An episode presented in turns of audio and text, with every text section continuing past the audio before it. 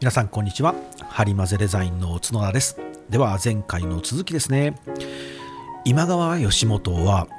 駿河という地方を治めていた大大名です。まあ、今で言うと静岡県と愛知県の豊橋の辺りとかあと岡崎とかですね。あの辺がこう勢力範囲なんですけれどももう勢力としては信長の10倍以上ぐらいの土地の広さなんですね。そのね10倍ぐらいの大大名の今川義元がじりじりと織田信長の領土を切り取っていき始めるんですね。まず義元っていうのは戸部城とか大高城鳴海城っていうお城があるんですけどこの尾張のこの城を取りに来るんですね。でここを取られてしまうと正直信長はもう立ち枯れするんですね。もうかなり厳しい。これまた地図をね皆さんもしよろしければ見ていただきたいんですけどもうこれ地図を見たら一目瞭然なんですけどこの戸部大高鳴海城っていうのを取られてしまうと信長はの持っている土地が上下にバカって割れてしまうんですよ。つまり真ん中にあるんですねこの3つの城。この真ん中を取られてしまうともう上と下と行き来できなくなるんですね。そしたらねやっぱり信長の勢力って一気になくなってしまうのでどうしてもこの3つの城は取られちゃダメなんですね。で信長の耳にこの3つの城を取りに侵攻してくるという情報が入ってきたんですよね。これ今までねあの今川義元っていうのは上洛するつまり京へ向かって天皇とかねあと将軍に拝謁して天下を狙っていくために織田信長の領土を通らなきゃいけないので信長を踏み潰していく。それを信長が迎え撃ったみたいな言われ方してるんですけど近年の研究ではそうじゃなくて義元は全然 あのもう天下とか京とかあんま興味ないんですね。だってもう駿河が大大名なので別にそんなとこ行かなくてももう十分食っていけるんですけどでもそのねあの自分の国境を接するところはやっぱり切り取っていきたいのでその終わりっていうのをちょっと狙って進んできたと言われております。で今川義元っていうのはあの恐ろしいほど強いんですよ実は。これイメージがね今本当今までのドラマのイメージとかはもうあの雅で都に憧れてマロワマロワとかねそう言ってるような蹴鞠して遊んでは母をほほと遊んでるような人で腰に乗って馬にも乗れずにみたいなでっぷり太ってみたいなイメージがあるんですけどとんでもないですね。今川家っていうのも吉本の代になってからめちゃくちゃでかくなるんですよ。もうガンガン戦で勝って切り取っていった人なんですね。そんな強い人が攻めてくるんですね。でこの、ね、天下を取る狙うわけじゃなくて単なるまあこう織田の領内を取りに来るこの小競り合いになぜそこまで強い、ね、大将の今川義元が出てきたかっていうのもこれがちょっと今まで不思議だったのでいややっぱ天下狙ってたのかなとかってよく言われるんですけどそうじゃないんですね。義元はもうすでに息子の氏真っていう人に家督を譲ってます。つまりもう今川家駿河の経営はもう息子はお前やれよと。で俺はちょっと自由にどんどんどんどんとあの営業に出るわと。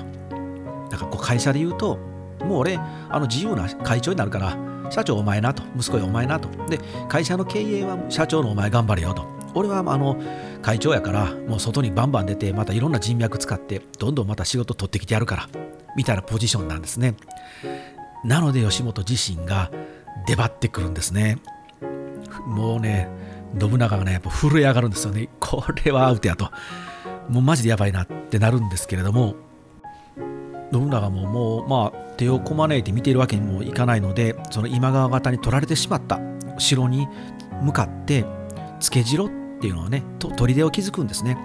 でその砦からお城に攻撃をピストンして、ね、お城を取り返そうとするんですね。それをこう丹下砦中島砦全勝寺砦丸根砦鷲津砦っていう砦を築くんですね。この砦跡ねいくつかはあの東海道新幹線の中からちょっとこんもりした山で見れます。あれは気づかない絶対に知らないと気づかないですけど見れますよ。で、えー、そのね砦を築くんですね。でこう今川軍が攻めてくるとで信長のもとにもどんどんどんどんとその今川が侵攻してくるっていう、ね、情報、ね、知らせが届くんですね。でこのいくつかの砦もこうガンガン落とされていくと。しゃあないなと。もうそろそろ行くか。と信長は腹をくくります。でまずは夜中にね家臣でみんなで会議をするんですね。ただこの会議はもうどうやって今川を倒すかとかどうやって切り抜けるかって話は一切せずにちょっと世間話をして談笑してもうみんな今日夜遅いから解散って解散したらしいんですね。なのでこう帰り際にこう家臣の人たちはああと運が尽きたら知恵も出ないって言うけれどもまさに今日がその会議やったなもう今日がその時かとみんな落胆して帰ったらしいですね。信長はね家臣が帰った後一人で部屋に残って熱森という舞を舞います。これ有名ですよね。人間50年下天の内を比べれば夢幻のごとくなりと。ひとたび生を得て滅せぬものはなしというこう有名な歌ですけどこれを歌いながらこう扇子を持って舞を舞うんですね。で舞を舞い終わった信長は鎧を持てということで鎧を着て立ったままダーッと食事をして兜をかぶってそのままダーッと走り出したらしいんですねまあ会議ももう解散してしまってるので急に信長走り出したんでやばいやばいやばいって周りの人たちはなるんですけどこの時になんとかついていけたのはたった3人やったらしいんですね。で信長はどんどんどんどん走っていってだ、まあ、人はね後から増えてくるんですけどこの時に信長は実は熱田神宮に立ち寄るんですね。熱田神宮はね今の名古屋にありますけどこの熱田神宮に立ち寄って祈願します。どうか助けてくださいと熱田明神様と。でこの後、ね信長義元を倒すのでこの時に、まあ、熱田明神様に助けてもらったんだということでお礼にということでこの後に信長はあの熱田神宮にあの壁築地壁って壁をね寄進する奉納するんですねその壁も今実は熱田神宮に残っております時を戻しますけれども鷲津と丸根砦っていうところがどうも今川義元に落とされたと。こう煙が上がって遠くから見えるんですね。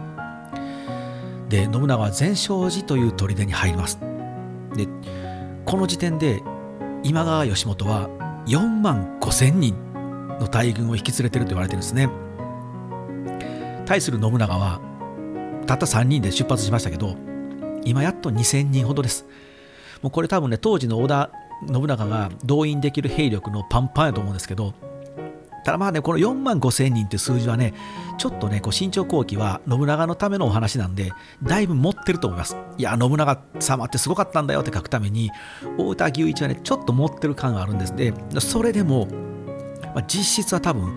2万4、5千人、2万人ちょっとぐらいだと言われてるので、まあ、それでもね、2000人対2万5千とかだったら、もう10倍以上ですから、それぐらいの差があるんですけど、信長はね、その全勝寺砦についてから全く動かなくなったらしいんですね。まずピタッと止まったと。でどうしずっと何か待ってるみたいなんですよ。ふっと思い立って今度は中島砦に移動するって言い出すんですね。でももう家臣は止めるんですよ。中島砦の周りはすごくぬかるんでるので歩ける道はね細い道しかないんですそんなところを一列に歩いたら敵の今川義元にあ織田の人数ってあれだけしかいないんだって全員でこれだけしかいないんだってバレてしまうのでやめましょうって言うんですけど信長は、ね、うるせえって言って振り切ってそのまま行ってしまうんですね。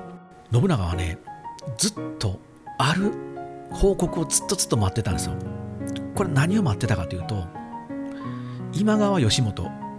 彼本人がどこにいるかつまり本陣がどこにあるか今川の部隊の本陣がどこにあるかっていう情報をずっと待っていたらしいんですね。でもしその情報が手に入った時にすぐに出動できるように全勝寺では遠いので中島まで移動していたんですね。この少人数が大人数に勝つのはもう、ね、まともに戦ってたら勝てない人数はね絶対もう10倍の人数なんか絶対勝てるわけないのでで勝つ方法はもう一つしかないです。もう大将を潰すしかないんですよね。なので信長はずっとその今吉本がどこにいるか今が吉本がどこにいるかと待っていたんですね。そこにね一報が届くんですね。どうやら本陣は桶狭間山付近で停止しているっていう一報が入ります。その一報が届いた時に幸運にも雨が降り始めるんですね。これ新潮後期にはこう書かれてるんですけど雨が石か氷を投げ打ったように降り出した。だからもうものすごい雨だったと思うんです。叩きつけるような雨がダーッと降ったと。かなり強い雨だったんですね。信長はこの雨が止むのを待ったんですね。そして晴れ間が出てきた時にこう言います。さあ皆の者と熱田明神のご加護だと。ここで光明を上げろ。ということで突進していくんですね。自分たちには熱田明神がついてるぞ。これによって家臣たちも奮い立つんですね。俺たちは神様がついてるんだ。っていうことでしかもこう晴れてきたし、ね、この強い雨が叩きつけた後っていうのは部隊が混乱してるはずなんでそこに突っ込んでいくぞ。ということで信長は今川義元軍に真正面からぶつかっていきます。そして見事に今川義元の首を打ち取るんですね。これが有名な桶狭間の戦いです。今までの定説あの語られる物語では信長はこう迂回をして道をねぐるっと回り込んで奇襲攻撃。こそっとそっとそっと雨が降ってる中に足音が聞かれないようにそーっと吉本軍に近づいて吉本の本体を攻めたって言われてるんですけど実はねそうじゃないんですよ。真正面から突っ込んでいってるんですね。これ凄まじいですよね。こそこそする方がまだ気が楽じゃないですか。信長違うんですよ。真正面から突っ込んでるんですね。これねその前の日の会議でこんなことをね家臣に伝えたら家臣から絶対反対を受けますよね。お前何を殿何を言ってんねんって真正面から突っ込んだらぶっ殺されるに決まってるやろって反対が出るのが分かっていたので信長は会議で何も言わなかったんですね。この少人数が大人数で勝つのはもう真正面から突破するしかないですよ実は。なぜできるかというと機動力が全然違うんですね。その2万人ほどの大軍隊っていうのは例えば吉本がね右に動けって全員に伝えても2万人全員に右に動きましょうって伝わるまでめちゃくちゃ時間がかかるんですよ。でも信長の軍隊って2000人しかいないのでよし今突っ込めって言ったらもうその瞬間動けるんですよね。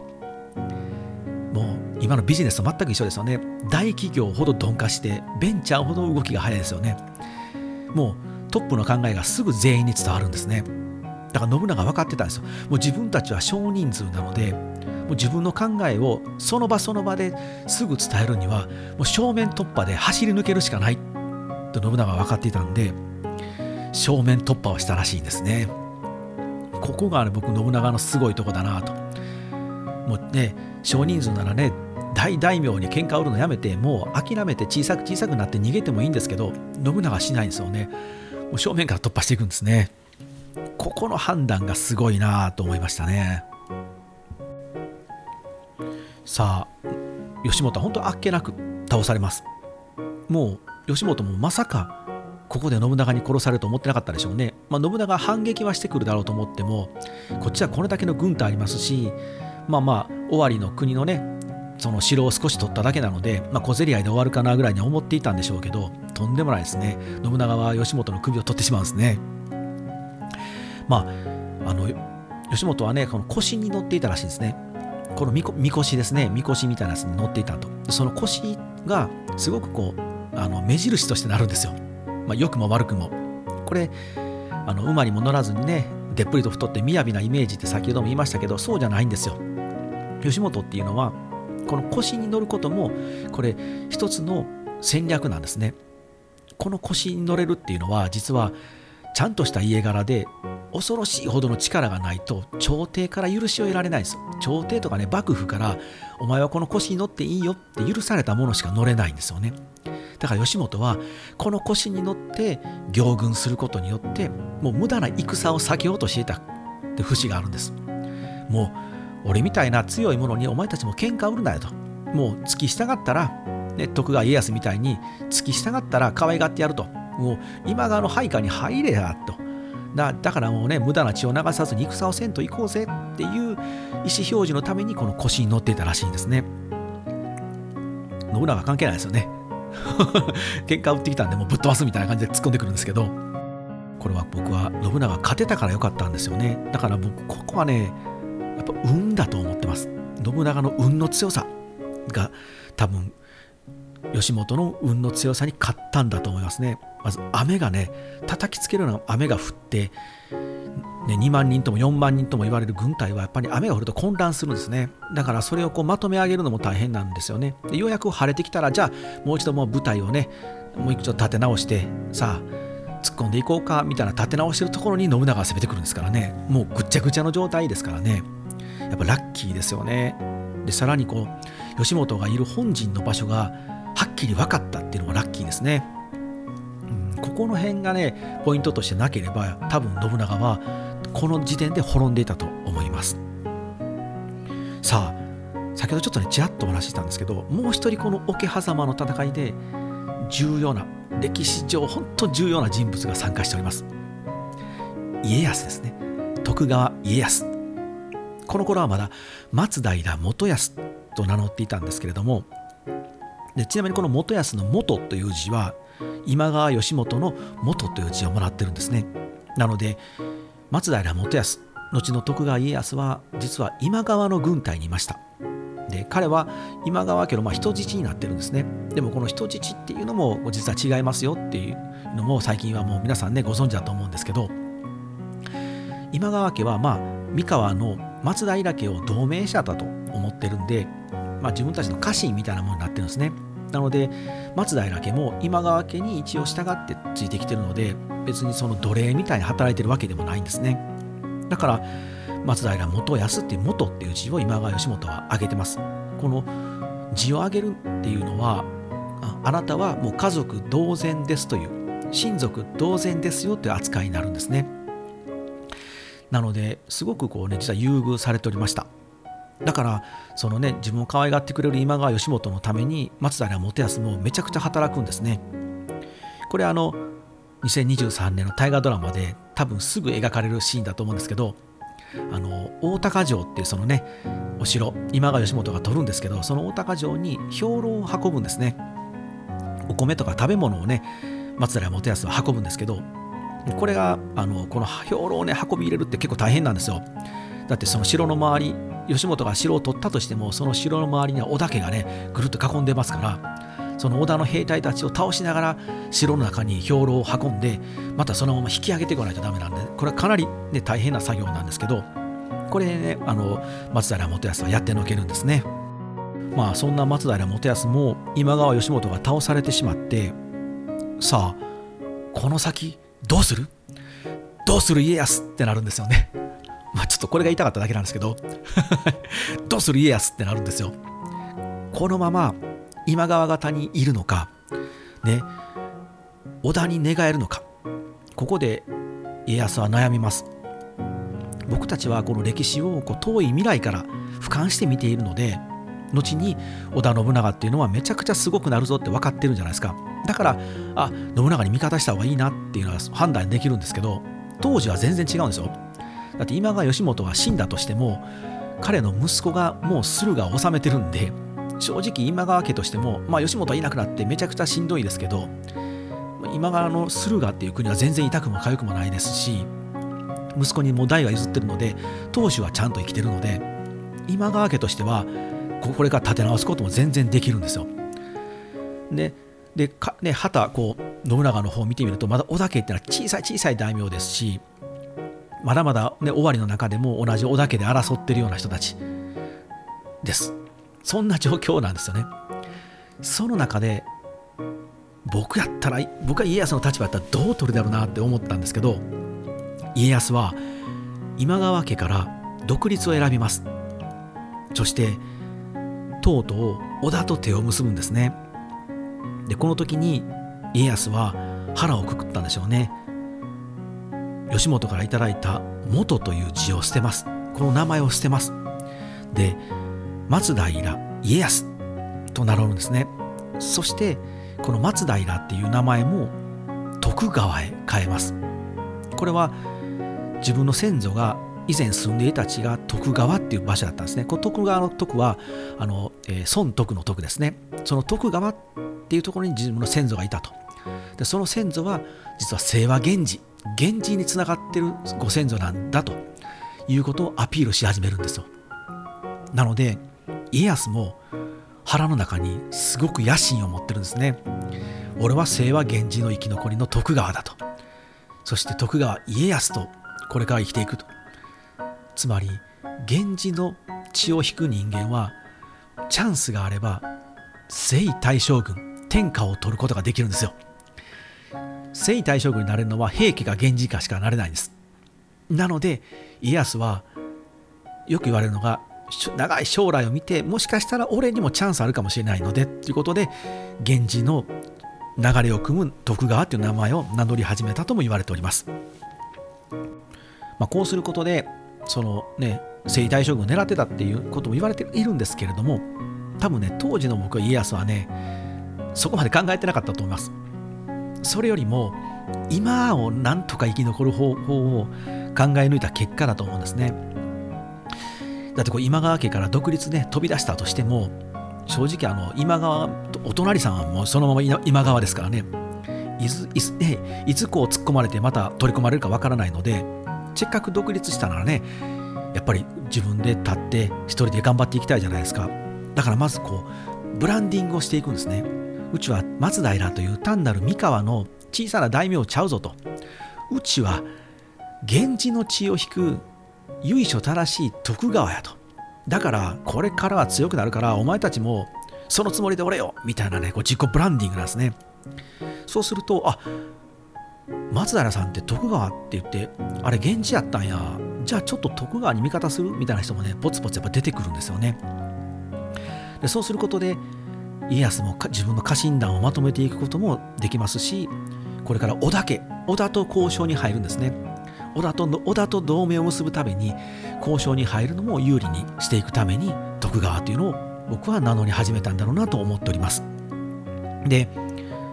これで、ようやくね、まあ、織田と同盟をちゃんと結びます。これあの清須同盟っていうんですけど皆さんあれこれ教科書とかもちゃんと出てきますからね。清須同盟。清須同盟と言います。この清須という場所で同盟を結んだので。でこれもねすごいんですよ。戦国時代って本当にね裏切ってなんぼの世界なんですけどこの織田信長と徳川家康の同盟っていうのは信長が本能寺で死ぬ倒れるまでのこのここから約20年間ずっと裏切ることなく2人は同盟者なんですよ。すごいですよね。よっぽどこうお互い気に入ったのかお互いにお互いがこうね利用する価値があると思い続けたのか分かりませんけどこの20年間この清須同盟は破られることなく続いていきます。信長はこの徳川家康と同盟を結べたことですごく楽になるんですね。本当楽になるんですよ。というのも尾張の東側ですね、まあ、地図でいうと右側ですね。東側が今まではすぐに今川家だったんですね。だからこう信長はバチバチで今川とやっていかなきゃいけなかったんですけどこの場所が実は徳川家康がいる三河なんですね。だからこれからはまず真ん中に家康がいることで直接信長は今川とやり合わなくてよくなったんですね。だからワンクッション置いてくれるんですよね。これがすごく楽になるんですよね。でこれによって信長はようやく国内の小競り合いに集中できるんですね。他の織田家を潰せるようになります。で尾張を統一して今度は、ね、西側の美濃の斎藤家と戦えるようになっていくんですね。ちょっとまあ話は前後しますけれども、えー、美濃をですね美濃を治めてた斎藤道さんが息子の義達によって長良川の戦いで倒されましたよね。で道さんはねあの実は多分少しはね僕天下をね夢見ていたんじゃないのかなと思うんですよ。というのも道さんがいる美濃っていうのはやっぱ京都に近いですよね京に。でも道さんは京に向かうにはその近江という今の滋賀県ですね近江地方を通らないと京に行けないんですよ。なのでその近江の大名である六角とか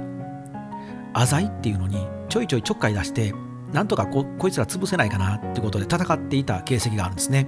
もともと彼はね山城の国から出てきてますのでその道さんの夢を信長もここから継いでいくことになるんですね。信長はねなんとかようやくこう尾張国内の動乱を収めて尾張をやっと統一します。で東もね家康に任せているのでいよいよこの美濃美濃ですね。西の美濃攻略に動いていくんですね。道さんは実はねあの息子に譲るんじゃなくてこの美濃は信長に譲るんだ!っていうことも、ね、実は言ってたこともあったらしいんですよ。だから信長としては、まあ、美濃を取りに行くのまあ当たり前と。道さんがだって俺にくれるって言ってたもんって感じなんですけど。ただねこの道さんを倒した義達はやっぱりねめちゃくちゃ強いんですね。信長はねなかなかこれはちょっと厳しいぞってことでじっとこう様子を見ていたんですね。そしたらねやっぱ信長ってついてるんですよね。運がいいんですよ。ラッキーなんですけどこの桶狭間の戦いの翌年になんとその義達病気で死んでしまうんですよ。で道さんのやり方にこう不満を持ってこの息子義達に集まった人たちがその義達がいなくなったらまたやっぱバラバラになっていくんですね。で一応こう義達にも跡取りがいるんですね。これ達興っていう人なんですけどこの達興がね、まあ、道さんから言うとお孫さんですね。この孫がねダメなんですよね。まあまあまだ当時14歳ぐらいなんでちょっとね子供なんですけどあまり優秀ではなかったようです。もう政治もせんともうね遊びをほうけててもう本当にあの酒飲み倒してあの女性をはべらして遊ぶみたいな。もう結構そういうやつだったんですよね。で一気にこの斎藤家っていうのはここから弱体化していきます、まあ、斎藤家の中でも、まあ、それをね黙って見てるわけにいかないのでそれをなんとか食い止めようと家臣たちは躍起になるんですけどなかなかねこうちゃんとしましょうって言っても言うこと聞かないんですって。で中にねもうあのまあもうええわと。まあまああのバカとのねあの達興をまあみんなでもうええように使ってもう俺たちでこの斎藤家をねなんとかしていこうじゃないかみたいになってる感じもあるんですけど中にはいややっぱりこれはちゃんとしなきゃいけないっていうことで口うるさくね達興に言う人がいるんですよ。それがこう竹中重春っていう人なんですけどこれ竹中重春重春さんって言ってしまうとピンとこない人も多いと思うんですけど超有名な言い方で言うと竹中半兵衛ですね。半兵衛竹中半兵衛と聞いてあっって思われた方もいらっしゃると思うんですけどそうなんですよ。後に豊臣秀吉の配下に入り名軍師と呼ばれるあの竹中半兵衛ですね。というわけで本日はここまでにしましょうか。また次回お楽しみにしてください。さようなら。